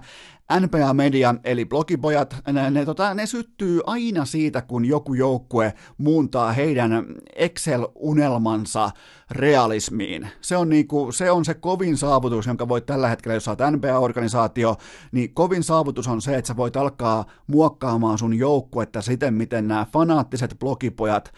ajattelee koripallosta. Silloin tulee hyväksyntä, silloin tulee hypeä, ja sittenhän nämä samat blogipojat vetäytyy tuttuihin hiirenkoloihin toisensa, kun se mullistava maihin nousu, se mallinnus, ei oikein pidäkään vettä, joten tämä Harden, Westbrook, Gordon, Covington, niin tämä tuomionpäivän nelikko, se kyllä kantaa nimensä, mutta vain siten, että se tuhoaa Houston Rocketsin. Mutta loppun on hyvä kuitenkin heittää NBA-osio. Aina silleen niin kuin kuitenkin posin kautta on hyvä päätellä NBA-osio, ja se on totta kai se, että Toronto Raptors edelleen ei Herran Jumala vahvasti johdettu, vahvasti valmennettu, oikea fundamentaalitason koripallojoukkue, ei mitenkään mielettömän viihdyttävä, ei mitenkään hauska, ei somessa hauska, kentällä aivan saatanan kilpailuhaluinen, ylpeä, perusasioihin nojaava koripallojoukkue. Päävalmentaja Nick Nurse jälleen kerran toistamiseen jo mestariteosta pöytään. Nursen porukka, kukaan ei ota yli 20 heittoa. Iltaa kohden tämä olisi siis niin kuin Houston olisi nyt, jos olisi Harden lopettaisi. Harden lopettaisi uransa tähän pisteeseen. Kukaan ei heitä alle 40, siis oikeasti kukaan ei heitä alle 41 pinnaa kentältä. No, tässä kohtaa lähti Westbrook jo ovesta ulos. Roolipelaajat, kuten vaikka Norman Powell ja kumppanit, tuottaa 50 pinnan heittotehokkuuden kentältä. Ää, Kukaan ei ole erikseen levypallo- tai puolustuspeli vastuussa, vaan se on aina team effortti, se jakautuu joka ottelussa uudella eri tavalla. Siellä voi olla vaikka Ibaka jonain päivänä, sitten siellä voi olla Siakam hyvä levyissä, siellä voi olla kuka tahansa, se koko ajan velloo, siellä on koko ajan eri sankarit. Nimenomaan levypalloissa, koska se on kuitenkin sellainen mittari, millä pystyy jossain määrin arvioimaan sitä niin kuin latausta, valmistautumista ja efforttia, ja koko joukkue kantaa vastuun puolustuspelaamisesta, ja joukkueen viisi parasta syöttäjää, tämä on mielenkiintoinen, muuten löysin ihan itse vielä, ja jos on jollain muulla jossain, niin pahoittelen, mutta jos ette ole löytänyt itse, niin siteratkaa urheilukästiä, niin tota, joukkueen viisi parasta syöttäjää, ne on viiden eri pelipaikan ukkoja, Siis useimmitenhan tämä jakautuu siten, että siellä on pari takamiestä, siellä on yksi ehkä pienempi laitahyökkääjä ja that's it. Mutta tuolla on siis kaikkien pelipaikkojen äijiä nämä tota, top vitonen täynnä, mikä kertoo siitä, että pallo liikkuu, peli elää, setit toimii, pelaajat liikkuu ja sille niin se ei jumiudu James Hardenmaisesti siihen yhteen tekijään, se hyökkäyspelaaminen, joka on siis täydellistä Excel-taulukko koripalloa, niin, niin tota, tämä fundamentaali koripallo, se liikuttaa oikeasti sitä pelivälinettä, se saa oikeasti ne heittopaikat siihen tikkiin, että siellä pystytään operoimaan sellaisessa, sellaisessa ytimessä tai sellaisen kollektiivin äärellä, jossa kukaan ei ota yli 20 heittoa ja kukaan ei heitä alle 41 pinnaa. Ja Niiden puolustuspelaaminen päästää viidenneksi vähiten pisteitä koko liikassa. Niiden tota, pisteerotus on koko assosiaatiossa neljänneksi paras, ja niiden kotietu idässä on jo lukossa. Totta kai siinä yläpuolella on vielä Milwaukee, joka on todella, se on, se on, nyt, se, se on sitten ihan niinku oikeasti hyvä. Mutta Toronto, miksi, miksi mun tällä hetkellä pitäisi ostaa idässä muiden osakkeita, jos mä voin ostaa Torontoa? Totta kai tällä hetkellä sen osake voi olla ihan snadisti ylihintainen, koska niillä on 15 matsin voittoputki, mutta se peruspelaaminen, niiden, niiden koripallo on kiva kattoa. Mäkin useimmiten huomaan valkkaavan ihan vaan Toronton, koska laadukasta, Vähän tulee mieleen joku ehkä San Antonio Spurs jostain tuolta kultavuosilta. Laadukasta, yksinkertaista, toki ei löydy sellaista Tim Duncanmaista, täysin ilmeetöntä low post pelaajaa, mutta tota, todella, todella mukavaa katsottavaa, 15 matsia voittoputki, ja ennen kaikkea millä pelaajilla? Mi, kuka, jos joku Pascal Siakam on sun joukkueen supertähti, One Fleet, Kyle Lowry, kumppanit, ni, niille ei pitäisi pystyä olemaan itäisen konferenssin kakkossijalla 15 matsin voittoputkessa. Ja kaikki nämä niinku kestävät numerot erittäin positiivisella mallilla ennen playoff-runin alkua, joten tota, Nick Nurse jälleen kerran olisiko jopa, siis mulla ei olisi mitään sitä vastaa, että hän olisi vuoden valmentaja tässä ja nyt, koska ilman Leonardia, ilman sitä kuitenkin mestaruuskrapulan pitäisi olla paskan marjat toi joukkue menee ja porskuttaa, joten Toronto Raptors yksi tämän NBA-kauden parhaista joukkueista. Urheilukääst! Aina posin kautta, eikä koskaan kenellekään, ei siis ikinä kenellekään nolla kautta vitosta. Tähän väliin mä pukkaan teille pikaisen K18-tuoteinformaation. Sen tarjoaa Coolbet. Se on keskiviikko. Se tarkoittaa sitä, että keskiviikon kerroinpäällikkökampanja lähtee tulille tänään keskiviikkona. Voiko vielä kerran toistaa sanan keskiviikko? Kyllä vain keskiviikkona kello 12 eteenpäin, joten siitä hetkestä ei muuta kuin liuskalle sellaista kerrointa. Tällä hetkellä suurin piirtein voittotasot olleen keskimäärin on asettumassa johonkin siihen odotettuun 60 hujakoille. Totta kai siellä on muutama tällainen niin kuin yliammus, aliammus, mutta suurin piirtein 60, 70, sillä pitäisi pystyä voittamaan ja normivoiton päälle täten myös viisi hunttia kylkeen ja alkaa kello 12 ja kaikki myös yön NHL, NBA, aivan kaikki mukana, joten tota, lisäinfo tuttuun tapaan Kulpetin kotisivuilta ja kaikki pelaaminen sekä Maltilla että K18. Seuraavaksi vuorossa keskiviikon tarpeeton top 5 listaus. Mikäli haluat jatkossa aiheesta listan, niin inbox on sinua varten auki. Kun mä tuijotan haikeen mielin urheilukästin kummikuuntelijakunnan ikäjakaumaa, niin aina välillä tulee tunne, että te olette vasta tulossa siihen ikään, jossa urheilu, sen harrastaminen, sen vaatimukset alkaa astua aivan uudenlaiseen ikätaulukkorooliin siinä mielessä, että kaikki ei yhtäkkiä olekaan niin helppoa. Kaikki ei mekkää ihan niin kuin elokuvissa, joka kerta ei ihan tarvikkaan nostella sitä kirkkainta pokaalia, ja joskus sun suurin saavutus saattaa olla se, että pääset hengästymättä rap rappuset ylös, mutta nauttikaa te noin 27-vuotiaat, nauttikaa te siitä, että teillä nämä ajat ovat vasta tuolla jossakin edessä, ja nyt Eno Esko kertoo teille top 5 listan muodossa siitä,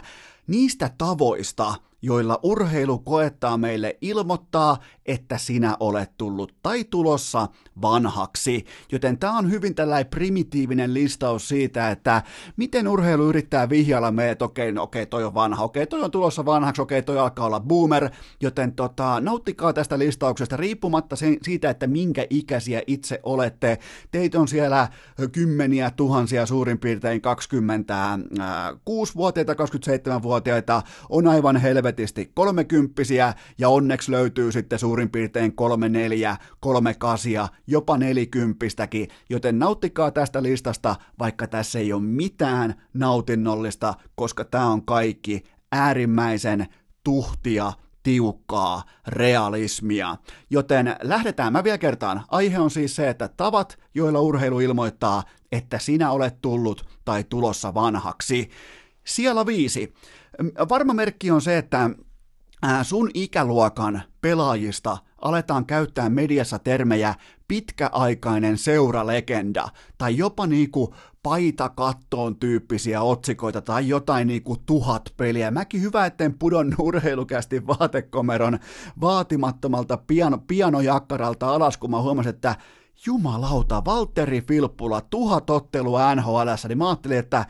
jaahas, että niinkö se elämä vaan viliski ohi, ja niinhän se kyllä vilisi, että eihän tässä ole enää mitään tehtävissä, mutta tuhat ottelua Valtteri, siis justhan tuntuu, että pelattiin samassa ketjussa maajoukkueessa, Filppulan punaiset hanskat, ja ei syöttänyt mulle, koska ei syötä huonommille, ja teki aivan täysin oikean päätöksen, mutta eh, toi on yksi varmoista merkeistä, että sä oot tulossa vanhaksi. Sitten sija neljä, sä alat tehdä selkäydin tasolta vähän huomaamatta äh, ripaus kerrallaan niin sanottuja bisnespäätöksiä äh, vaikkapa pihapelikutsujen kanssa, kun joku sanoo sulle vaikka, että hei tota meillä olisi sählyvuoro tuossa koululla, niin tuutko mukaan, niin saat pohtia, että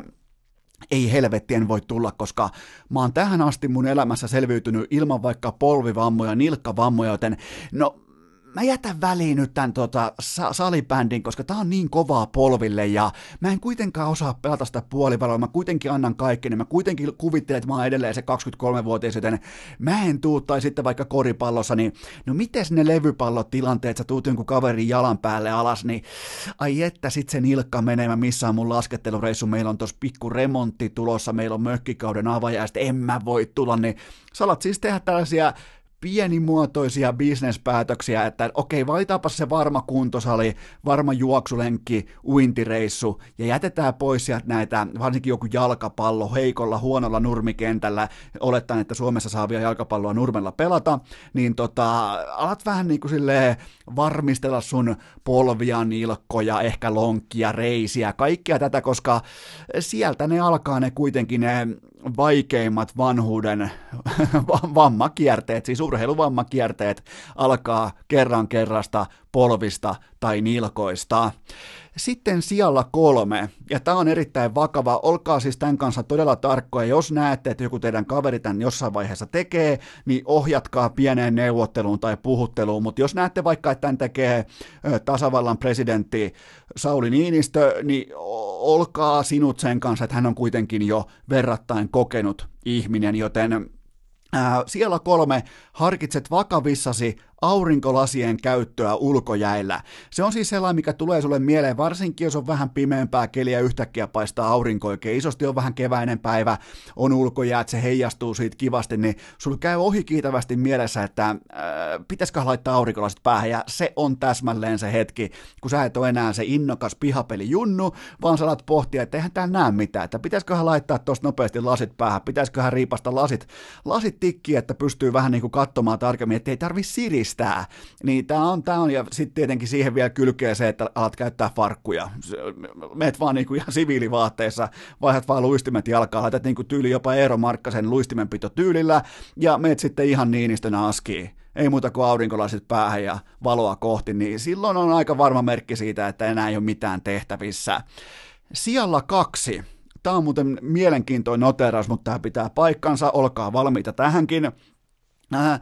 sä alat huomaamatta kuivattaa sun treenivarusteita jälleen kerran junnutyylillä. Eli sun kamat on kassissa, sä avaat vain vetoketjun, eli tavallaan myös ympyrä sulkeutuu. Silloin kun sä aikoinaan yritit lintsata sun kamojen kuivattamisesta, niin nyt taas sit kun sä tuut vanhaksi, niin sua ei oikein enää kiinnosta. Sä vaan toteat, että no vittuaksi sillä on mitään väliä, että mulla on tuossa 20 vuotta vanhat Graafin 704 luistimet. Mitä silloin enää yhtään mitään väliä, otanko mä sieltä pohjallista pois vai? varsinkaan näillä jaloilla ja näillä toistomäärillä, niin se on aivan yksi kusen maku, että miten mä niitä kuivata, joten pelikassi lattialle, ei muuta kuin vetoketju auki ja kuivakoo jos kuivaa. Ja tähän myös mahdollistaa useimmiten vanhaksi tulessa se, että te ette enää asu missään 18 neliön opiskeluasunnossa, vaan teillä, teillä on vaikka viisi huonetta, teillä on vaikka yksi tai kaksi ylimääräistä huonetta, teillä saattaa olla vaikka sauna, mikä on siis aivan fantastinen äh, pelivarusteiden kuivatuspaikka, joten tota, tämä on hyvin tällainen niin kuin, mielenkiintoinen noteraus, että ei ihan hirveästi kiinnosta enää se, että onkohan niiden luistimien pohjallinen mahdollinen nyt otettu pois, kuten vaikkapa legendaarinen Neka Haapanen, rauha hänen sielulleen, niin opetti meille Pohjola leirillä, että jos ei ota pohjallista pois luistimesta, voi saman tien jättää tota Pohjola-leirin passin siihen Vierumäen jaahallin aulaan ja voi poistua tältä leiriltä. Joten tota, e, e, terveisiä vaan Nekalle sinne jonnekin pilven äh, reunukselle, niin enää mun ei tarvitse ottaa niitä pohjallisia pois. Ja sitten sija yksi, ja tämä on todella, todella selkeä vaihe. Tähän toki Tähän toki vaatii sitten, käydään ne vaatimukset läpi, mutta tämä on niinku sit ihan niinku viimeinen satama. Tästä ei ole enää paluuta, tämä on päätöspysäkki ja tämä on seuraava, että eli sijalla yksi, alat koikkelehtiä kuntosalin pukukopissa alasti treenin jälkeen, tai ylipäätään pudotat vaikka pyyhkeen kokonaan lattialle ja oot siinä aivan totaalisen ilkosilla, siellä oot katella muita, siis aina kun tämä tapahtuu, ja mä en ole vielä tässä iässä, niin mä, mä en niinku tiedä, miten, pitääkö siinä kehua, että hei kiva kulli, vai mitä siinä niinku pitää sanoa, kun semmoinen suurin piirtein 47-vuotias, tää, siis tämä vaatii tota, tommosen suurin piirtein 50 50, tota,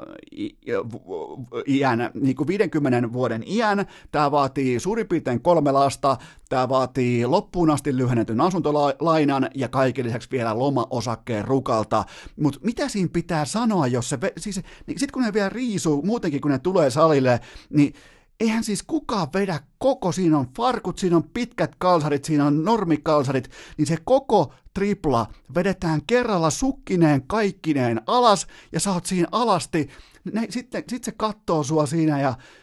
mi, mitä, mitäkö siinä sanoa? Joo, kiva kulli. Kiva kun näytit muuten perse ja kullin, että ei, tänään ei ole nähtykään, että oikein kiva juttu, että tota,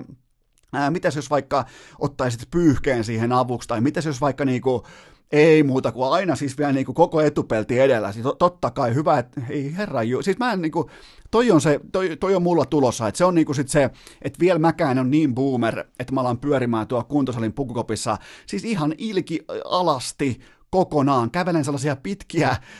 jopa niinku kiusallisia siirtymiä vaikka peilin eteen, alasti, takaisin pukkarille, alasti, käyntisuihkussa, siellä luontoisesti, alasti, ja sitten pitää niinku, ja vielä se, että vaikka sulla on se pyyhe, millä sä voisit tehdä niinku ihmiset, eli peität vaikka strategiset paikat, niin paskan marjat pyyhe olalla, kävelee takaisin siihen omalle lokerolle. Se on sellainen konkarimuovi, siihen ei riitä enää rukan lomaosake, se on pakko olla melkein jo sitten niin tyyli leviä, se on melkein alppiosake jo kerralla, mutta siis nämä on niitä merkkejä, kun urheilu ilmoittaa, että sinä olet tullut tai tulossa vanhaksi. Keskiviikko. Kästi korville. Kertoimet silmille ja kädet ristiin. Tähän tapaan on saatettu ikuisen kiikkustuoliin tämän keskiviikon urheilukästin jakso, ja normaalistihan mulla olisi teille tähän loppuun jonkinnäköinen pienten lajien oma pikkuvirkkuuseura, eli lopun rundown, mutta nyt meni siinä määrin tuhdisti puuroa ja velliä samalle lautaselle. Mulla on täällä henkilökohtainen pasmatilanne enemmän kuin sekaisin, koska Martina Aitolehti harjoittelee tällä hetkellä vain ja ainoastaan pelkästään Louis Hamiltonin kanssa ja tekee sen pelkästään Lontoossa ja Aitolehti kommentoi harjoitusleirin alkua näin. Iltalehdessä. Mä tein ison sopimuksen Puuman kanssa. Olen heidän kasvonsa 2020 vuonna. Joten tota, ja muuten lisää vielä tähän, että täällä todetaan vielä tällä tavalla, että Puman Worldwide testiasemalla testaillaan meitä urheilijoita. Näin siis totesi Martina Aitolehti, joka siis harjoittelee nykyään vain ja ainoastaan Louis Hamiltonin kanssa. Mutta, mutta, mutta, mutta, mutta, mikäli olet joskus pohtinut sitä, että kuka ottaisi sen jättimäisen ö, puman viitan kannettavakseen, kun Usain Bolt lopetti uransa. Hän on kaikkien aikojen ylivertaisin puuman, melkein jopa omakätisesti nostanut puuman seuraavalle jättiläisten tasolle, että kuka pystyisi ottamaan sen saman dynaamisuuden, valovoimaisuuden, mukansa tempaavuuden, huippuurheilun korkeimman tason, sen kuninkaan tai kuningattaren viitan, sen päähineen, sen tiaran, sen kruunun, kuka pystyisi ottaa sen kaiken kerralla haltuunsa, ja kyllä vain, se on Martina. Se on siis, se tulee niinku musta hevonen laukkaa tällä hetkellä kaikkien muiden maailman urheilijoiden ohi, yli, ahi, ali, joka suunnasta se on Martina Aitolehti, joka on siis Puuman kasvot 20, 20, joten mä haluan nyt haastaa teitä, jos menette vaikka Times Squareille tai menette vaikka, miksei vaikka Lontooseen Piccadilly-sirkukselle tai menette johonkin, niin siellä on pommin varmasti Puman mainoksia, niin äh, lähettäkää mulle vaikka kuvia, kun nyt Martin Aitolehti siis on tämä Usain Boltin äh, perinnön kantaja, tämän niin Usain Boltin valtikan kantaja, manttelin kantaja, niin mä oletan, että hän on näissä kaikissa mainoksissa nyt, koska hän on Puman kasvot 2020, niin mä oletan, että hän on nyt se, joka kantaa sen Usain Boltin ja täyttää myös sen Usain Boltin jättämän osan mielestä, siis varsinkin joku niin kuin Wall Street Journal ja kaiken maailman niin kuin Business Insiderit ja muut totesi, että tätä niin kuin Puma ei tule ikinä nousemaan tästä jaloilleen, kun Usain Bolt lopetti uransa. Paskan marjat, meillä on Martina Aitolehti, se ottaa homman haltuun ja me tehdään nyt sellainen homma, että perjantaina jatkuu.